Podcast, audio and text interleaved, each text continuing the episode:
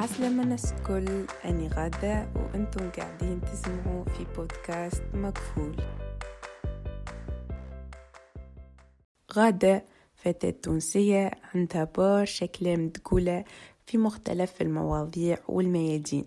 لذا قررت أني نبدأ البودكاست متاعي باش يكون لي قناة تواصل بيني وبين الناس اللي تسمعني وباش صوتي يوصل لهم.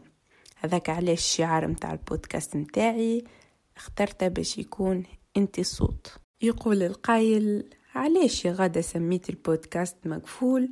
ولشنو يرمز الاسم هذا؟ أي يا سيدي خلينا نفهم دلالة اسم البودكاست. أعطيت للبودكاست مقفول كاسم خاطر يتفهم من جهتين بالتونسي وباللغة الإنجليزية. بالتونسي المكفول هو الجزء السفلي من معون تطيب الكسكسي. المكفول بالنسبة لي هو وضعية الحصر. الحصر بين الكسكاس وبين النار اللي تقد تحته ومحكوم بوضعية الغليان زادة اللي في وسطه. الغليان اللي يمثل الحالة اليومية تقريبا للمجتمع التونسي. المجتمع اللي نلقوه يغلي على أي موضوع. برشا آراء توصل ساعات حد التناقض أما تتعايش في نفس المحيط. والأهم من هذا الكل الاسم يتخذ بعد آخر عندي. هو بعد التراث والحضارة والإرث الثقافي متاعنا. وهذه هي الغاية.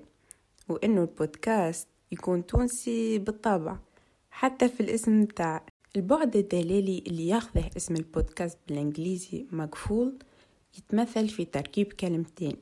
ماغ واللي هي الكاس وفول معبي وبذلك يكون الاسم مقفول يعني الكاس المليان أو بعبارة أخرى فاضل كاس علاش فاضل كاس خاطر صراحة قلبي معبي على برشا حكايات ذات بعد اجتماعي وغيرها ومانيش قاعدة نشوف في معالجة القضايا ذات أهمية من الأطراف المعنية أو من طرف الإعلام اللي سار بيلنا كان في التفاهة.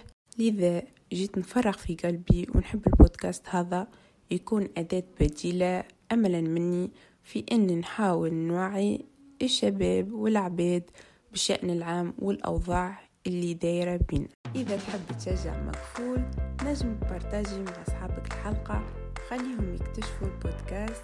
كيما تنجم تتابعني على إنستغرام غادة بانشرات وين نهبط bloopers وكواليس تصوير الحلقات وفرص تنجموا تستفيدوا منها استنوني في الحلقة الجاية. توا ما عندي كان نقول لكم stay safe. bye